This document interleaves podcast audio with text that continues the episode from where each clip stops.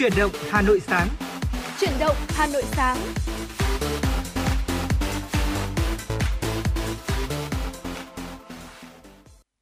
Xin kính chào quý vị thính giả thân mến của FM 96 và xin được gửi lời chào đến Quang Minh.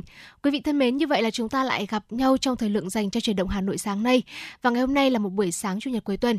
Bà Trâm rất là mong uh, quý vị thính giả sẽ cùng với bà trong Quang Minh chúng ta sẽ có rất nhiều những cái giây phút đồng hành cùng với nhau, uh, có thật nhiều niềm vui và uh, chúng ta sẽ cùng nhau tìm hiểu được những điều ý nghĩa uh, thông qua những nội dung những tiểu mục của chương trình. Dạ vâng ạ, 60 phút sẽ là khoảng thời lượng mà chúng ta đồng hành cùng với nhau trên làn sóng của FM 96 trong khung giờ quen thuộc từ 6 giờ 30 đến 7 giờ 30 các ngày trong tuần thưa quý vị.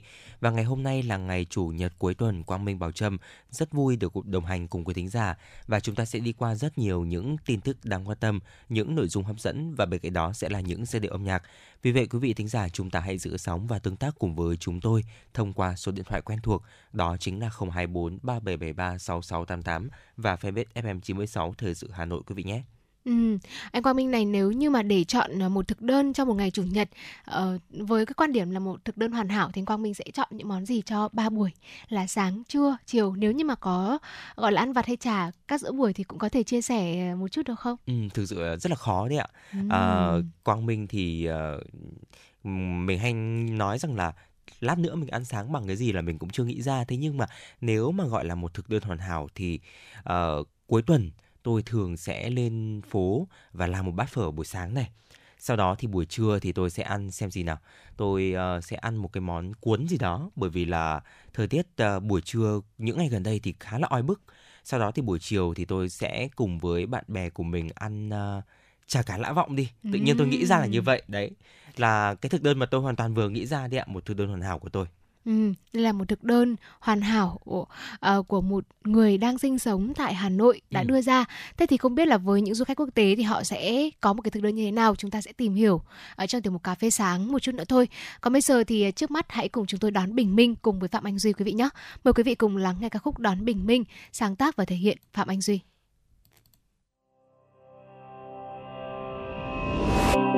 Nhìn lên cao và tôi thấy từ nơi hoang vu phương trời xa ấy, đỉnh núi cao kia như đang vẫy tay chào.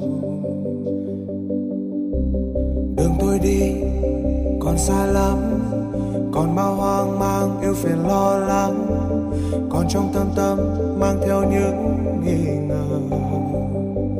Và con đường kia quá dài, và đôi chân ta chẳng biết ngày mai thế nào, ra sao. Vì cuộc sống đâu là dễ dàng, và những khó khăn còn vô vàn. Để thử thách ta lòng vững vàng, để gạt đi những hoang mang.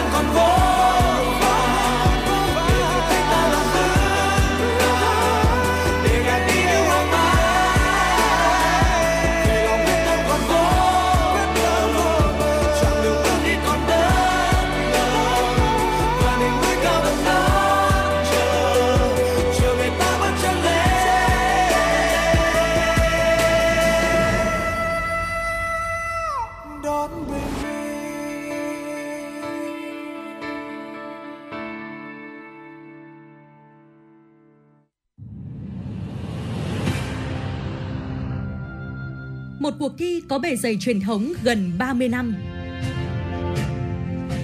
Một khởi đầu của các diva làng nhạc Việt. là bệ phóng cho nhiều tài năng âm nhạc. Tiếng hát truyền hình Hà Nội đã trở lại mùa thi 2023 với tên gọi Tiếng hát Hà Nội. Với 4 vòng thi bắt đầu từ ngày 23 tháng 9 năm 2023, các thí sinh từ khắp mọi miền Tổ quốc sẽ được thử sức tranh tài trong 3 phong cách âm nhạc: thính phòng, dân gian, nhạc nhẹ với cơ hội được vinh danh và tỏa sáng. Vòng chung kết được tổ chức ngày 28 tháng 10 năm 2023 tại thủ đô Hà Nội. Giải nhất cuộc thi trị giá 200 triệu đồng, các giải nhì, giải ba và giải chuyên đề đều có giá trị cao và được các nhà tài trợ trao thêm những giải thưởng đặc biệt. Tiếng hát Hà Nội 2023, một cuộc thi, một cơ hội so tài và tỏa sáng. Đăng ký dự thi thật dễ dàng trên ứng dụng Hà Nội On từ ngày 29 tháng 8 đến ngày 23 tháng 9 năm 2023. Tiếng hát Hà Nội chắp cánh cho các tài năng. Quý vị thân mến và vừa rồi là ca khúc đón bình minh qua phần thiện của ca sĩ Phạm Anh Duy, một sáng tác của nhạc sĩ Khắc Hưng. À, mong rằng là với các khúc đón bình minh vừa rồi quý vị chúng ta cũng đã kịp đón bình minh cho bản thân mình. Còn bây giờ hãy cùng Bảo Trâm Quang Minh khám phá những tin tức nổi bật có trong chuyển động Hà Nội sáng nay trước khi đến với những tiểu mục tiếp theo của chương trình. Thưa quý vị, chiều qua, Hội sinh viên Việt Nam thành phố Hà Nội tổ chức vòng chung kết cấp thành phố hội thi Olympic tiếng Anh học sinh sinh viên toàn quốc lần thứ 5 năm 2023. Trải qua 5 tháng phát động, Hà Nội đã có 93.693 thí sinh là học sinh sinh viên thủ đô đăng ký tham gia dự thi. 200 thí sinh khối trung học phổ thông, trung tâm giáo dục nghề nghiệp, giáo dục thường xuyên và 100 thí sinh khối đại học, cao đẳng, học viện đã lọt vào vòng chung kết cấp thành phố. Ban tổ chức cũng trao 2 giải nhì, 11 giải ba, 40 giải khuyến khích và 5 giải tập thể dành cho các trường có số lượng thí sinh tham gia nhiều nhất. Đặc biệt, hai thí sinh đoạt giải nhất đại diện cho thành phố Hà Nội sẽ dự thi vòng chung kết toàn quốc do Trung ương đoàn, Trung ương Hội sinh viên Việt Nam tổ chức diễn ra vào tháng 10 năm 2023 và được tham gia khóa huấn luyện ở chi nhánh của Ames Hà Nội. Thưa quý vị, một thông tin đáng quan tâm tiếp theo liên quan đến thông tin phản ánh có tình trạng lạm thu quỹ cha mẹ học sinh ở lớp 12 văn. Ngay trong chiều ngày hôm qua, nhà trường đã làm việc với giáo viên chủ nhiệm lớp và ban đại diện phụ huynh học sinh của lớp 12 văn. Lớp 12 văn đã chưa thực hiện đúng đủ quy định về công tác thu chi năm học 2023-2024 để xảy ra bức xúc trong phụ huynh học sinh. Ban giám hiệu trường Trung học phổ thông Chu Văn An đã yêu cầu giáo viên chủ nhiệm lớp, ban đại diện cha mẹ học sinh lớp 12 văn trả lời lại toàn bộ khoản thu này cho từng phụ huynh học sinh, hoàn thành trước 12 giờ ngày hôm nay. Chiều nay nhà trường tổ chức cuộc họp bất thường triệu tập giáo viên chủ nhiệm của các lớp để ra soát tình trạng thực hiện các khoản thu ở từng lớp. Nhà trường sẽ quán triệt lại một lần nữa các văn bản hướng dẫn và quy định liên quan đến công tác thu chi tới giáo viên chủ nhiệm các lớp và yêu cầu nghiêm túc chấp hành. Nếu cá nhân tập thể nào để xảy ra vi phạm, tùy mức độ sẽ xử lý nghiêm khắc. Thưa quý vị, có 3 công dân Việt Nam bị thương nặng nhưng không nguy hiểm tới tính mạng và 16 công dân khác bị thương nhẹ. Ngay sau khi nhận được thông tin, Văn phòng Kinh tế Văn hóa Việt Nam tại Đài Bắc đã chủ động tích cực liên hệ với các cơ quan chức năng Đài Loan để xác minh thông tin, tìm hiểu khả năng công dân Việt Nam bị ảnh hưởng bởi vụ việc. Các công dân đã được đưa tới bệnh viện điều trị, một số công dân đã xuất viện. Thực hiện chỉ đạo của Bộ Ngoại giao, Văn phòng Kinh tế Văn hóa Việt Nam tại Đài Bắc sẽ tiếp tục theo dõi sát vụ việc, thăm hỏi các công dân bị thương và triển khai các biện pháp bảo hộ công dân cần thiết. Công dân Việt Nam cần giúp đỡ có thể liên hệ với Văn phòng Kinh tế Văn hóa Việt Nam tại Đài Bắc theo số điện thoại 886 933 26 2836 hoặc là Tổng đài Bảo hộ Công dân của Cục Lãnh sự Bộ Ngoại giao tại số điện thoại 84 981 84 84 84. Thưa quý vị, Phòng An ninh mạng và Phòng chống tội phạm sử dụng công nghệ cao Công an thành phố Hà Nội đã ghi nhận nhiều trường hợp bị xâm nhập tài khoản Telegram. Đối tượng hay bị nhắm tới là những người dùng ít am hiểu về công nghệ và coi Telegram là kênh phụ, không thường xuyên quan tâm đến những biện pháp bảo mật, không biết tính năng xác thực hai bước, không kiểm tra tài khoản có bao nhiêu thiết bị đang sử dụng nên dẫn đến bị đối tượng cùng sử dụng tài khoản của mình để lừa đảo chiếm đoạt tài sản của người thân mà không biết. Nhiều cá nhân tổ chức đã bắt đầu áp dụng Telegram vào trong công việc nhờ tính tiện dụng, bảo mật và đặc biệt đây là ứng dụng miễn phí. Khi càng trở nên phổ biến, Telegram cũng trở thành môi trường để tin tặc lợi dụng lừa đảo người dùng trong việc sử dụng ứng dụng vào mục đích chiếm đoạt tài sản. Và thưa quý vị, vừa rồi là một số những tin tức đáng quan tâm có trong buổi sáng ngày hôm nay do biên tập viên Lan Hương thực hiện và sẽ còn rất nhiều những tin tức nữa chúng tôi cũng sẽ cập nhật đến quý thính giả trong khung giờ sáng nay từ 6 giờ 30 đến 7 giờ 30 cùng với Quang Minh và Bảo Trâm. Và như thường lệ thì chúng ta sẽ có thể tương tác cùng với nhau thông qua số điện thoại quen thuộc là 024 3773 6688 hoặc là fanpage FM96 Thời sự Hà Nội. Và nếu mà chúng ta à, bỏ lỡ những khung đã phát sóng của truyền động Hà Nội cũng có thể nghe lại trên uh, một vài kênh tương tác sau đây. Đó chính là ứng dụng Spotify, um, Google Podcast, Apple Podcast và ứng dụng Hà Nội On cũng như là website của chúng tôi hanoionline.vn. Còn ngay bây giờ thì xin được đến với những giai điệu âm nhạc.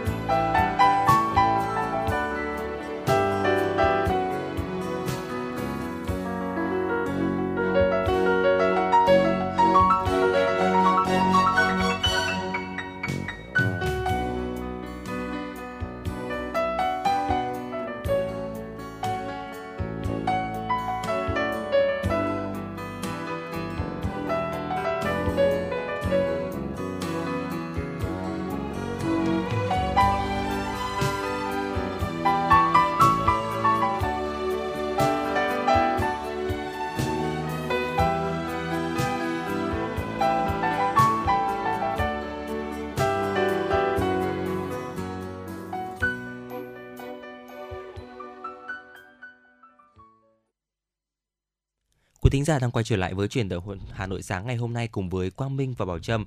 Ngày hôm nay trong tiểu mục cà phê sáng thì chúng ta hãy cùng nhau uh, chia sẻ cùng với nhau về ẩm thực Hà Nội thưa quý vị. Thế nhưng mà là dưới góc nhìn của một du khách quốc tế. Thưa quý vị là một trong 20 điểm đến ẩm thực hàng đầu thế giới do chuyên trang du lịch TripAdvisor bình chọn năm 2023 thủ đô Hà Nội mang đến trải nghiệm ẩm thực phong phú và đã trở nên nổi tiếng trên khắp thế giới bởi nguyên liệu tươi ngon này, kết hợp đa dạng hương vị bởi sự nhấn nhá của các loại thảo mộc cũng như là rau củ trong các món ăn. À, lịch sử ẩm thực phong phú của Việt Nam đã phản ánh qua nhiều món ăn truyền thống và lan tỏa khắp thế giới. Chẳng hạn ví dụ như là phở bò này, bánh mì, nem rán hay là bún chả. Và tác giả bài viết Emma Apry có gợi ý rằng là nếu chúng ta có cơ hội được đến thăm thủ đô Hà Nội thì không nên bỏ qua những món ăn ngon chắc chắn là sẽ làm hài lòng vị giác của chúng ta à, ngày hôm nay thì chúng ta hãy cùng nhau xem là tác giả gợi ý một ngày ở Hà Nội với ba bữa chính là sáng, trưa và chiều thì sẽ ăn những món ăn nào quý vị nhé. À, vâng, uh, trong đầu chương trình ngày hôm nay thì bà Trâm có hỏi Quang Minh một thực đơn hoàn hảo ừ. và quả thực là uh, không biết anh Quang Minh có nhận ra không khi thực đơn của mình đa số là trùng với những cái món mà uh, được những chuyên gia ẩm thực thế giới bình chọn. Uh, đầu tiên, hãy bắt đầu một buổi sáng với một bát phở Hà Nội. Phở không chỉ là một món ăn sáng phổ biến ở Việt Nam đâu mà còn nổi tiếng khắp nơi trên thế giới như một biểu tượng của ẩm thực Việt Nam.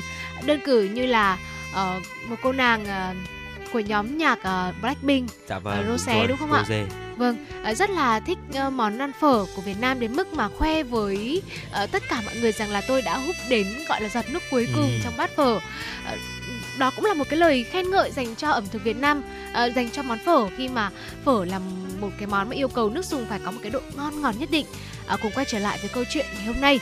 À, phở Việt Nam như quý vị được biết sẽ được làm từ sợi phở kèm với nước luộc thịt bò hoặc gà cùng với nhiều loại rau thơm và gia vị. Và để có được một cái nước dùng có lượng hương thơm hương vị thơm ngon nhất à, xương bò sẽ được đun sôi trong nhiều giờ. Sau đó thì những lát thịt bò mỏng kết hợp với các nguyên liệu khác như là giá đỗ này chanh những cái loại rau thơm tươi bao gồm là ngò hương quế bạc hà sẽ được thêm vào bát phở. À, tác giả của bài viết là Emma Albright cũng đã nhắc đến phở thìn huyền thoại của Việt Nam, một điểm đến quen thuộc của những tín đồ mê phở bò, đã phục vụ du khách những bát phở thơm ngon từ năm 1970 cho đến nay. Nhà hàng nổi tiếng với nước dùng thơm ngon, những lát thịt bò mềm và nằm ngay trong trung tâm những con phố sầm uất nhất của phố cổ Hà Nội. Có một món ăn khác cũng đã được ờ, gợi ý trong hành trình khám phá Việt Nam, đó chính là bánh xèo.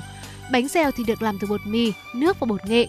Bên trong có nhân thịt lợn, tôm, rắc đậu xanh, hành, giá đỗ và đây là một món ăn thường được ví như là bánh crepe của Việt Nam vậy. Ừ. Là một ẩm thực truyền thống của miền Nam Việt Nam nhưng mà bánh xèo cũng là một món ăn mà được rất nhiều những người dân Hà Nội yêu thích. Dạ vâng thưa quý vị có lẽ là sáng chủ nhật thì cũng rất nhiều bạn bè cùng với gia đình của mình chúng ta lên phố để có thể ăn phở bởi vì là à, con mình nghĩ rằng là món phở cũng là cái món mà chúng ta cần nhiều thời gian hơn để có thể là thưởng thức được trọn vẹn hương vị những cái ngày làm việc bình thường thì chúng ta uh, sẽ có thể là dùng những cái món ăn mà cơ động hơn ví dụ như là xôi hay là bánh mì để ừ. chúng ta có thể là Tiện mang đến chỗ làm phải không ạ? Dạ. Đấy thế nhưng mà phở là một món ăn mà Quang Minh thấy rằng là cuối tuần mọi người rất là hay lên ăn và Quang Minh uh, rất là yêu thích cái hàng phở khôi hói ở trên hàng vải thưa quý vị. Ở trên đấy thì uh, tôi cứ nói đùa rằng là cả phố ăn phở bởi vì sao ạ? Cái hàng thì nó nhỏ thôi thế nhưng mà xung quanh đấy thì uh, từ hàng trà chanh đến hàng nước mía đến hàng trà đá là đều có cho khách ngồi nhờ để có thể ăn phở đấy ạ. Vì vậy nên là tạo ra một cái khung cảnh thực sự rất là vui khi mà từ đầu phố đến cuối con phố là chỉ có ăn phở thôi mà mọi người ngồi với nhau rất là vui, rất là rôm rả. Và và đó cũng chính là cái gợi ý đầu ngày mới cho quý vị thính giả nếu mà chúng ta có thể là cân nhắc cho thực đơn vào buổi sáng ngày hôm nay của chúng ta Bên cạnh đó thì nếu mà chúng ta muốn thưởng thức món ăn ngon Việt Nam vào bữa trưa, thế nhưng mà không muốn dành quá nhiều thời gian tại bàn ăn thì hãy thưởng thức bánh mì, một món ăn Việt Nam nổi tiếng ở nước ngoài và đây cũng là một cái gợi ý của tác giả Emma Albright thưa quý vị. Là một món ăn dễ nhớ nhất trong ẩm thực Việt Nam, bánh mì đã trở thành bữa ăn sáng và thậm chí là bữa ăn trưa của nhiều người dân và du khách khi mà đến với Việt Nam một chiếc bánh mì nhỏ được cắt làm đôi và kết hợp nhiều loại nguyên liệu khác nhau bên trong như là pate gan này, thịt nguội, rau ngâm, lát dưa chuột và ngò. Món ăn thì được ví như là loại bánh sandwich nhẹ hoặc là một món ăn nhanh thưa quý vị. Và tác giả cũng gợi ý đến bánh mì 25 nằm dọc phố hàng cá trong khu phố cổ của Hà Nội. Ờ, tác giả cũng có chia sẻ như sau quý vị ơi. Đó là bạn có thể mang đi hoặc là ngồi xuống thưởng thức món ăn ở đây. Quán thường rất đông khách du lịch và là một địa điểm yêu thích của người dân địa phương. À, Trong khi đó nếu như quý vị chúng ta đang khao khát một chút bình yên Một chút cái sự tĩnh lặng sau cuộc sống hối hả thường ngày của thủ đô Hà Nội à, Theo tác giả hãy dừng uống trà tại quán Hiên Trà Trường Xuân, một địa điểm rất là quen thuộc của những tín đồ mê trà địa phương.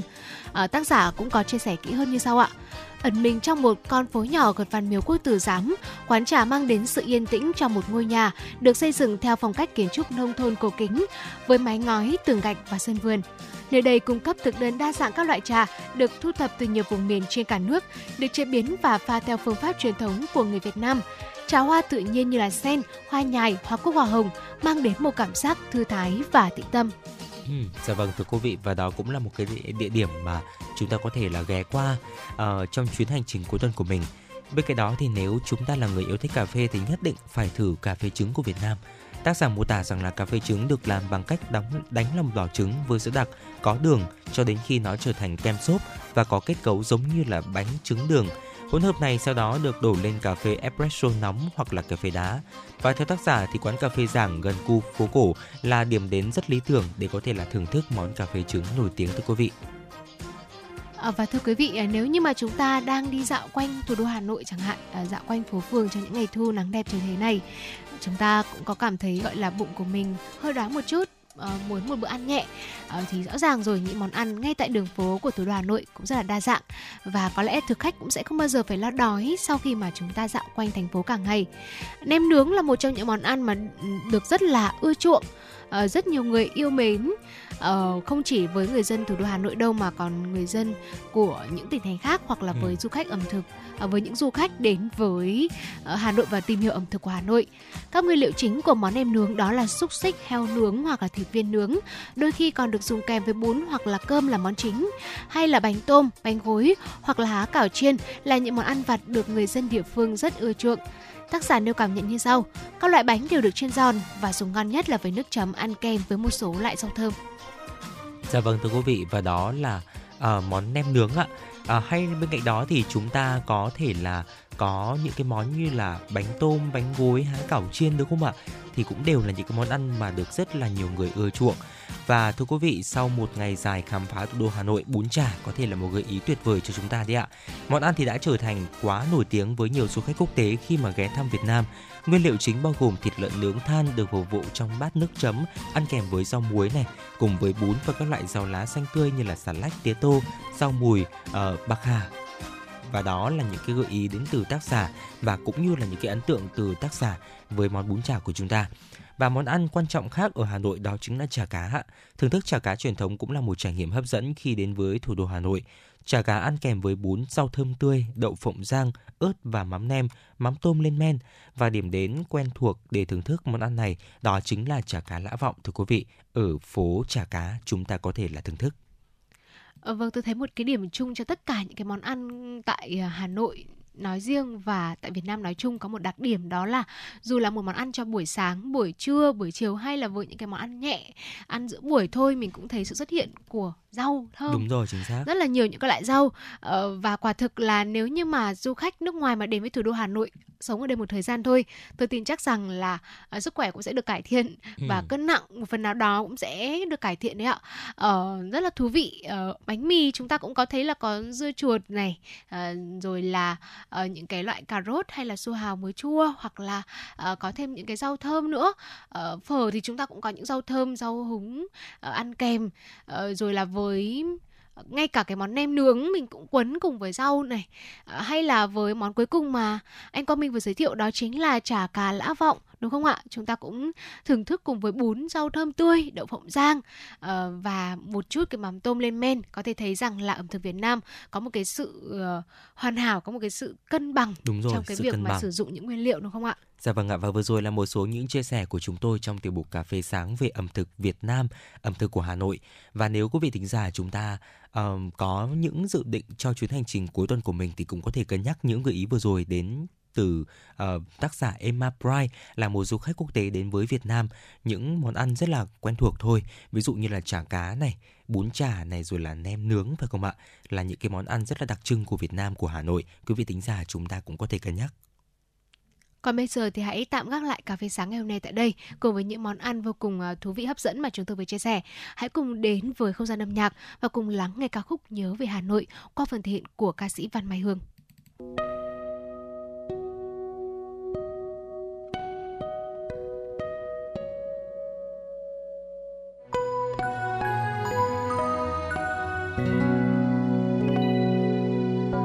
dù có đi bốn phương trời. Lòng vẫn nhớ về hà nội. Hà nội của ta, thủ đô yêu dấu. Một thời đàn bó một thời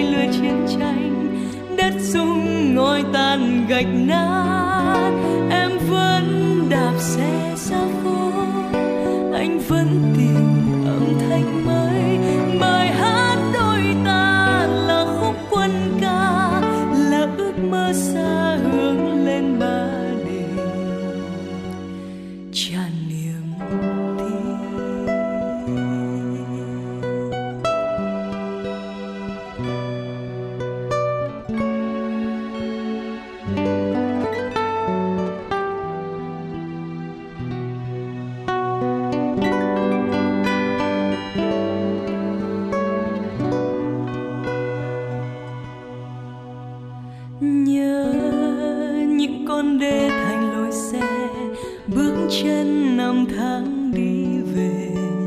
Và nhớ tiếng len keng tàu sớm khuya, hướng ra đông đa cầu giấy. Ôi nhớ thủ đô năm ấy ta đánh giặc trên mâm pháo. Truyền thống cha ông gìn giữ non sông, từ thuở thăng long mang trong lòng hà nội ơi. Nhớ phố quang trung đường nguyễn du những đêm hoa sữa thơm nồng. Và nhớ nhớ bao khuôn mặt mến thân đã quen bước chân giọng nói. Ôi nhớ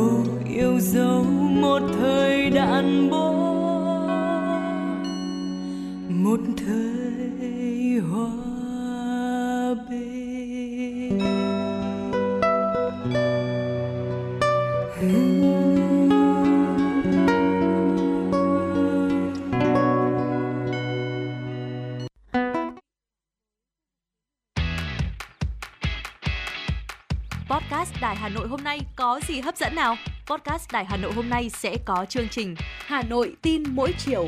Lên sóng lúc 18 giờ chiều hàng ngày, những dòng tin tức nóng hổi, những vấn đề đang được dư luận quan tâm sẽ được bình luận dưới góc nhìn của nữ biên tập viên xinh đẹp Khánh Hà, cùng với sự đồng hành của các chuyên gia và cố vấn.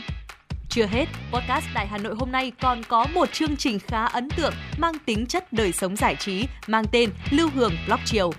Lên sóng lúc 18 giờ 15 phút hàng ngày, biên tập viên Lưu Hương sẽ chia sẻ cùng quý vị và các bạn những câu chuyện nhỏ nhưng mang đầy ý nghĩa từ đời sống. Và đặc biệt, có cả những ca khúc do chính biên tập viên Lưu Hương thể hiện cùng với guitar. Cùng với đó, podcast Đài Hà Nội còn có một chương trình vô cùng hấp dẫn mang tên Đọc truyện đêm khuya. Lên sóng lúc 22 giờ hàng ngày. Những tác phẩm hay trong chương trình Đọc truyện đêm khuya sẽ là người bạn đồng hành cùng bạn đi qua những đêm dài. Phát hành trên 5 nền tảng app Hà Nội On, web Hà Nội Online.vn, Apple Podcast, Spotify, Google Podcast. Mời quý vị và các bạn đón nghe. Podcast Đài Hà Nội, nghe mọi nơi, khơi nguồn cảm xúc.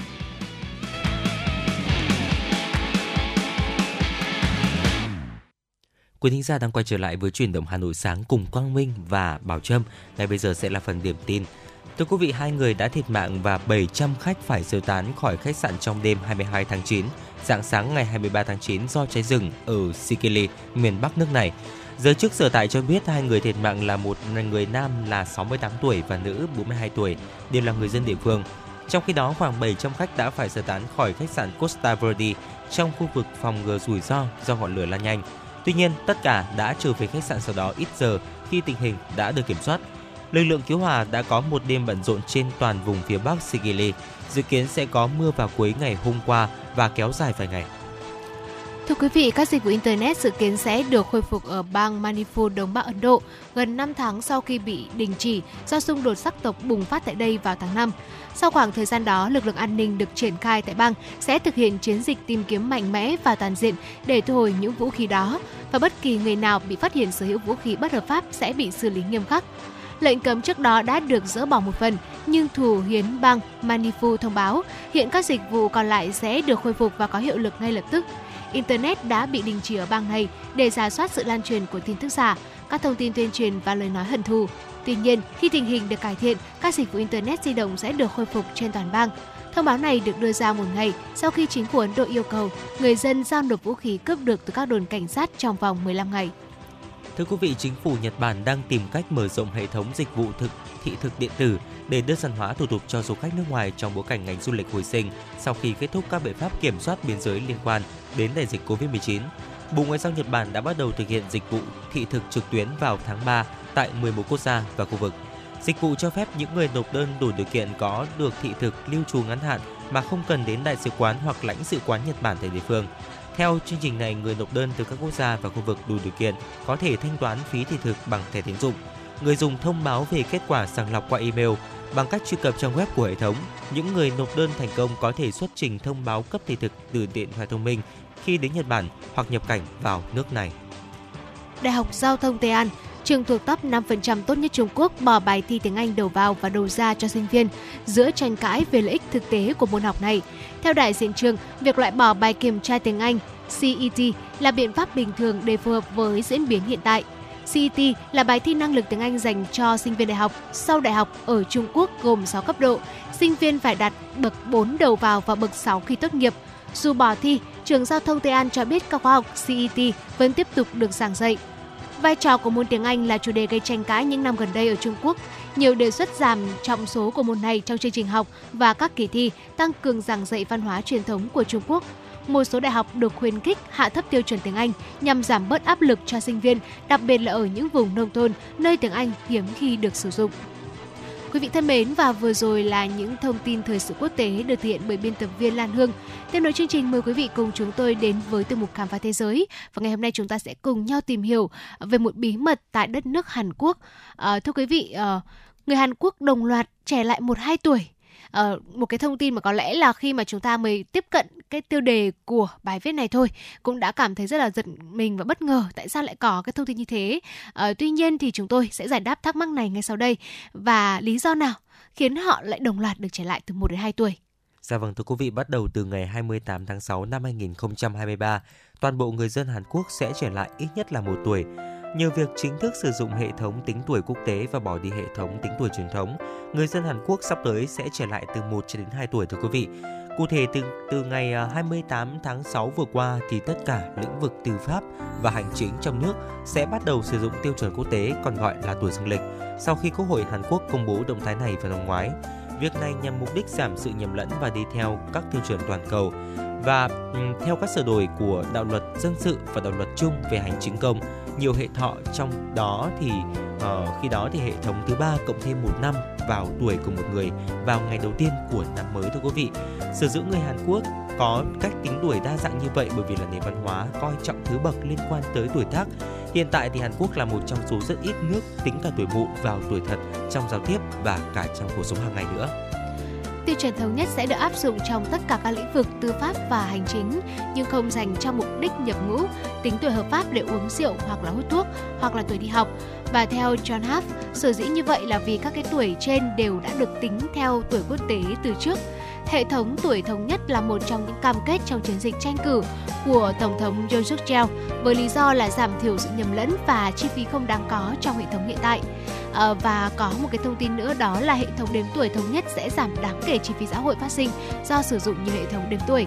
À, và vừa rồi là một vài thông tin của chúng tôi à, để lý giải cái câu chuyện là à, tại sao à, người dân Hàn Quốc lại được trẻ lại từ 1 đến 2 tuổi như vậy là do thay đổi bộ luật tại đất nước này à, tức là Ờ, sẽ sử dụng hệ thống tính tuổi quốc tế và bỏ đi hệ thống tính tuổi truyền thống. Và như vậy là tất cả những cái lĩnh vực tư pháp hay là hành chính trong nước đều sẽ sử dụng uh, cái cách tính tuổi theo tiêu chuẩn quốc tế tức là tuổi dương lịch uh, và như vậy là đó là lý do mà tại sao người dân Hàn Quốc lại đồng loạt được trẻ lại tuổi 2 tuổi. Một cái thông tin rất là thú vị. Và mong rằng là trong những tiểu mục khám phá thế giới tiếp theo chúng tôi cũng sẽ gửi đến quý vị những thông tin thú vị uh, tại những đất nước tại những cái vùng đất mà uh, đôi khi chúng ta vẫn còn chưa hiểu rõ lắm. Còn bây giờ thì trước khi đến với những thông tin những tin tức tiếp theo mời quý vị cùng chúng tôi sẽ cùng đến với không gian âm nhạc của truyền động Hà Nội sáng nay mời quý vị cùng lắng nghe ca khúc có tựa đề Ngày xưa em đến qua phần thiện của anh Khang.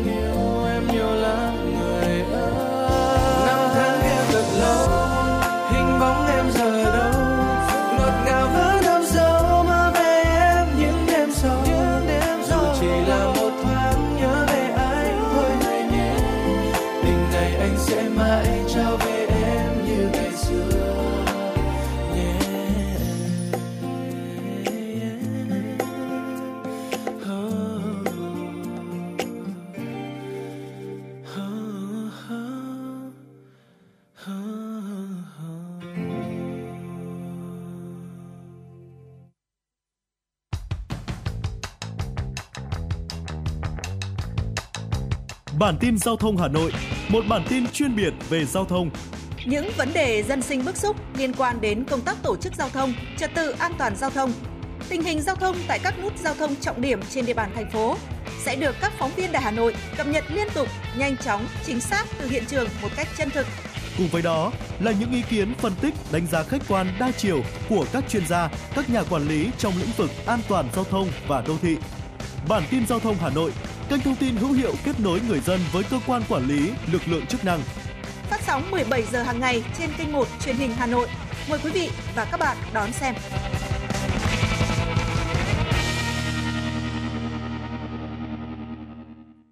Quý thính giả đang quay trở lại với FM 96 chương trình truyền động Hà Nội sáng ngày hôm nay cùng với Quang Minh và Bảo Trâm.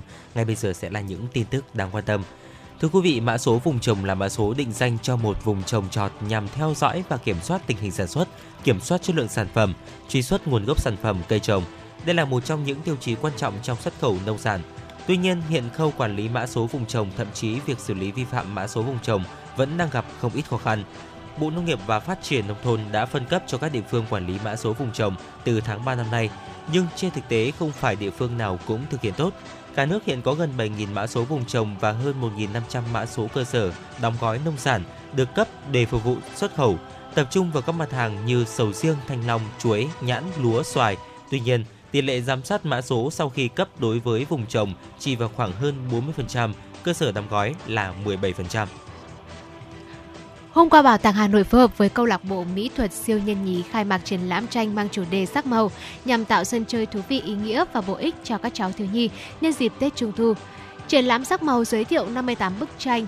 Acrylic là tác phẩm của các học viên câu lạc bộ mỹ thuật siêu nhân nhí và các giảng viên. Các tác phẩm đã thể hiện ước mơ của các bạn trẻ về những giá trị tích cực trong cuộc sống, những bức tranh đầy màu sắc tại triển lãm cũng góp phần đưa Bảo tàng Hà Nội trở thành không gian nghệ thuật sáng tạo, điểm đến của công chúng yêu nghệ thuật, đồng thời góp phần đa dạng hóa các hoạt động xã hội theo định hướng của tổ chức Bảo tàng Quốc tế. Trong khuôn khổ triển lãm còn có tọa đàm ý nghĩa của việc học tập, vẽ tranh, góp phần phát triển toàn diện trí tuệ của thiếu nhi diễn ra vào ngày 30 tháng 9 tới đây. Chương trình ô cốp đã đánh thức tiềm năng sản xuất nông nghiệp, tiểu thủ công nghiệp, thủ đô và là cú hích làm đổi mới tư duy sản xuất, đánh trúng và đúng nhu cầu tiêu dùng, tạo chuyển dịch mạnh mẽ trong xây dựng và phát triển kinh tế nông thôn. Các sản phẩm ô cốp của thành phố Hà Nội đã nhanh chóng khẳng định vị thế, được thị trường đón nhận rất tích cực, giúp người nông dân mở rộng quy mô sản xuất, tăng giá trị sản phẩm, từ đó nâng cao đời sống vật chất và tinh thần của người dân. Tuy nhiên, việc phát triển sản phẩm ô cốp vẫn còn nhiều khó khăn và thách thức. Nhiều loại giống cây trồng vật tư đầu vào còn phụ thuộc vào nhập khẩu, vùng nguyên liệu chưa tập trung, còn lệ thuộc vào nhiều liên kết vùng nguyên liệu đầu vào của các vùng miền trong cả nước. Vì vậy, việc tổ chức các sự kiện quảng bá sản phẩm, hỗ trợ với mục đích nhằm giúp các doanh nghiệp chủ thể quảng bá, kết nối giao thương sản phẩm ô cốp và đặc sản vùng miền trong cả nước và triển khai chương trình mỗi xã một sản phẩm giai đoạn 2021-2025 theo quyết định của Thủ tướng Chính phủ Hôm qua, Công đoàn Cơ quan Ủy ban Nhân dân huyện Thanh Trì tổ chức Liên hoan văn nghệ lần thứ 6 năm 2023. Đây là hoạt động thiết thực ý nghĩa chào mừng kỷ niệm 69 năm ngày giải phóng huyện Thanh Trì và giải phóng thủ đô. Tham gia liên hoan có 24 đơn vị, trong đó có 16 tổ công đoàn trực thuộc cơ quan Ủy ban nhân dân huyện và 8 đơn vị khách mời. Các đơn vị đã biểu diễn 27 tiết mục đặc sắc với chủ đề ca ngợi Tổ quốc, ca ngợi Đảng, Bắc Hồ, ca ngợi quê hương đất nước thông qua các tiết mục hát, múa, nhảy dân vũ. Những tiết mục văn nghệ được trình diễn không chỉ là những lời ca tiếng hát mà còn là niềm tự hào, tình yêu quê hương đất nước của đội ngũ cán bộ, công chức viên chức, người lao động, là niềm hân hoan và cả sự thăng hoa của các đơn vị trước những vận hội trước những vận hội mới, thách thức mới của quê hương đất nước trong tình hình mới. Thưa quý vị và vừa rồi là một số những tin tức đáng quan tâm có trong buổi sáng ngày hôm nay do biên tập viên Lan Hương thực hiện. Còn bây giờ xin được quay trở lại với không gian âm nhạc của FM96. Mời quý vị cùng lắng nghe các khúc thức giấc qua phần hiện của nhóm nhạc Đà Lạt. Chúng tôi Bảo Trong Quang Minh sẽ quay trở lại ngay sau ca khúc này.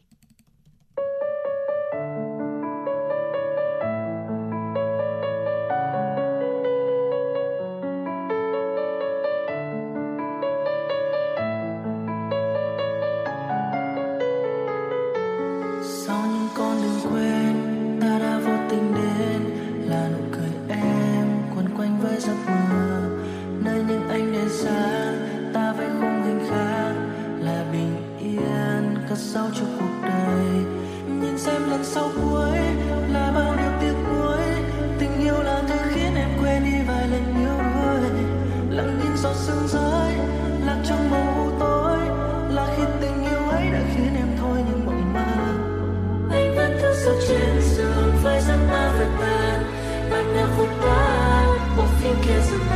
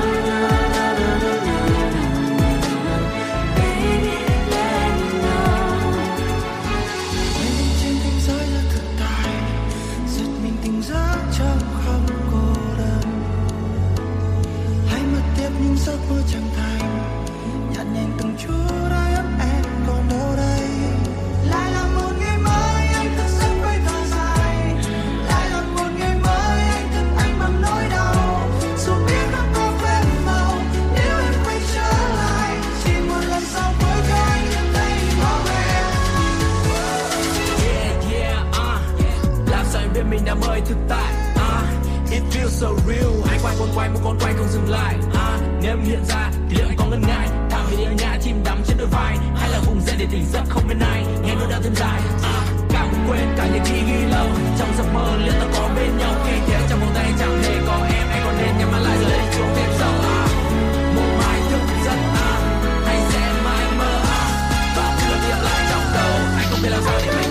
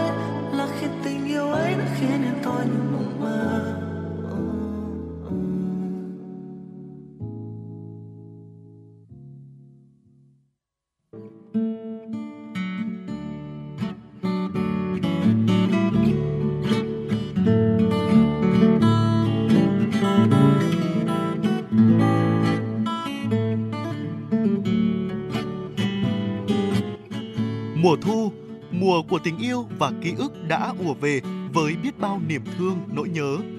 Chương trình Dòng Thời gian, bài ca đi cùng năm tháng số 6 với chủ đề Thu ca của Đài Hà Nội sẽ cùng quý vị bước vào một không gian nồng nàn, trữ tình và sâu lắng của mùa thu với những ca khúc hay nhất của nền âm nhạc Việt Nam. Chương trình Dòng Thời gian, bài ca đi cùng năm tháng số 6 với chủ đề Thu ca sẽ được phát sóng trực tiếp trên kênh 1 truyền hình, sóng phát thanh FM 96 và các nền tảng số của Đài Hà Nội vào 20 giờ ngày 24 tháng 9 năm 2023. Mời quý vị và các bạn đón nghe.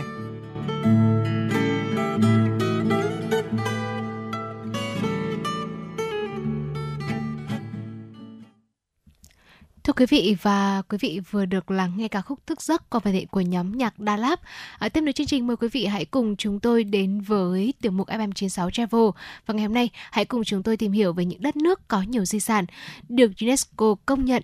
À, thưa quý vị, đầu tiên hãy cùng chúng tôi đến với Italy. Italy sở hữu 58 di sản thế giới được UNESCO công nhận. Những địa điểm nổi bật này bao gồm là bảo uh, bao gồm một quảng trường Pisa del Numero, các trung tâm lịch sử của Rome và Viên cũng như là dãy núi Dolomiti. Ở à, thành cổ Verona, nơi khởi đầu của những câu chuyện của câu chuyện tình Romeo và Juliet nổi tiếng và núi lửa Etna được UNESCO bảo vệ. Ngoài ra thì phong cảnh thiên nhiên ở Piedmont, nơi sản xuất rượu vang như là Barolo hay là Barberesco là những cái điểm đến tuyệt vời để du khách đạp xe dạo chơi với những đồi trồng nho rộng lớn, ẩm thực dân dã và các ngôi làng cổ được gìn giữ nguyên vẹn. Dạ vâng ạ, tiếp theo đó chính là Trung Quốc ạ. Tại Trung Quốc thì Vạn Lý Trường Thành là địa điểm nổi tiếng nhất trong số 56 di sản thế giới của Trung Quốc. Ngoài ra còn phải kể đến ruộng bậc thang ở tỉnh Vân Nam có diện tích lên tới là 16.603 hectare được người Hà Nhì canh tác tỉ mỉ trong hơn 1.300 năm.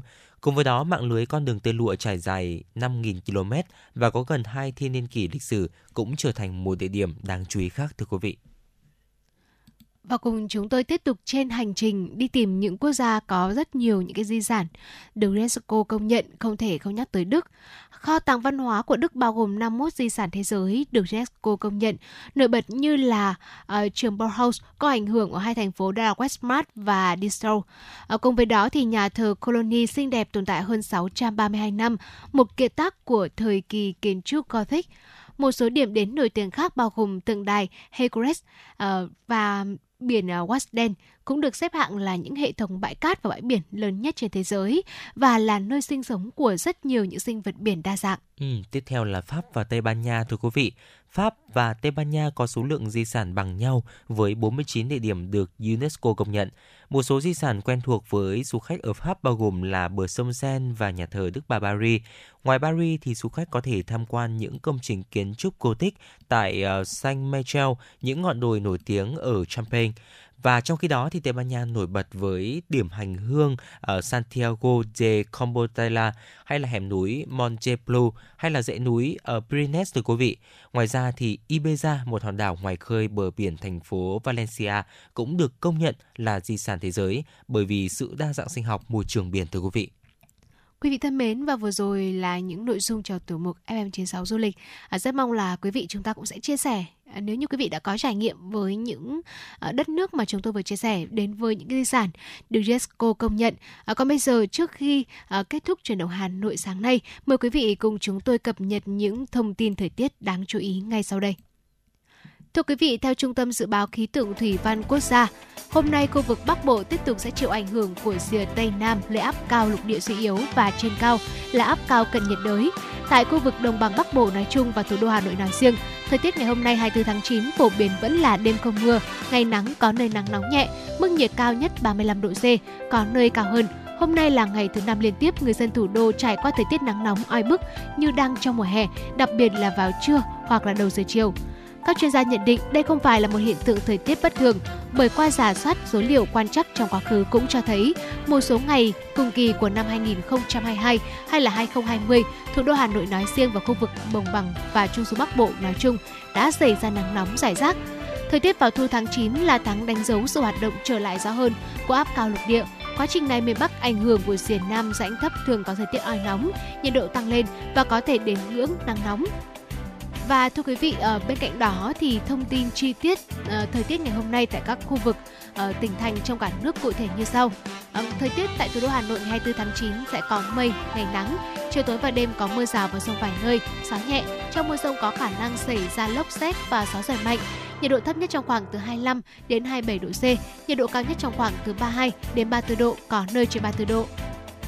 Phía Tây Bắc Bộ, Trời có mây, ngày nắng có nơi nắng nóng, chiều tối và đêm có mưa rào và rông vài nơi. Gió nhẹ, trong mưa rông có khả năng xảy ra lốc xét và gió giật mạnh. Nhiệt độ thấp nhất trong khoảng từ 23 đến 24 độ C, có nơi dưới 23 độ. Nhiệt độ cao nhất trong khoảng từ 32 đến 35 độ, có nơi trên 35 độ. Phía đông bắc bộ trời có mây, ngày nắng, chiều tối và đêm có mưa rào và rông vài nơi.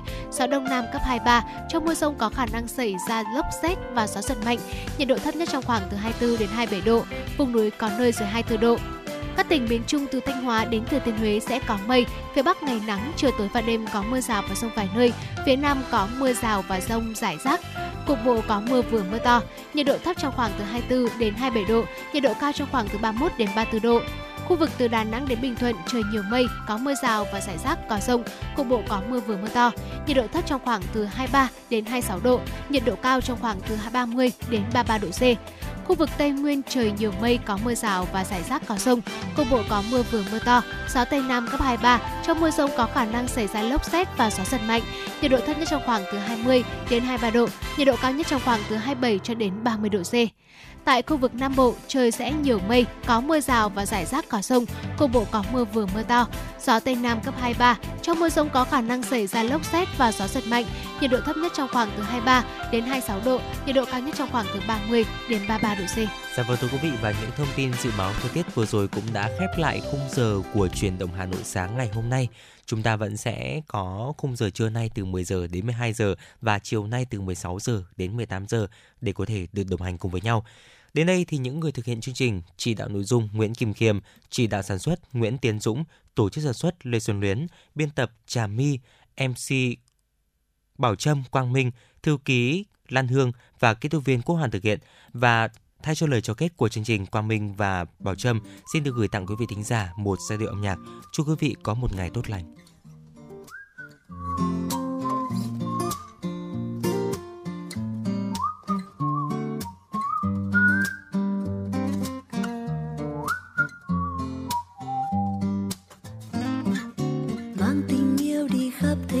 Thật xa hoa. Đến cả những miền quê bình yên ở nơi xa. Phải tựa vai và đôi bàn tay nằm siết chặt mãi. Yêu thương đông đầy những tháng năm.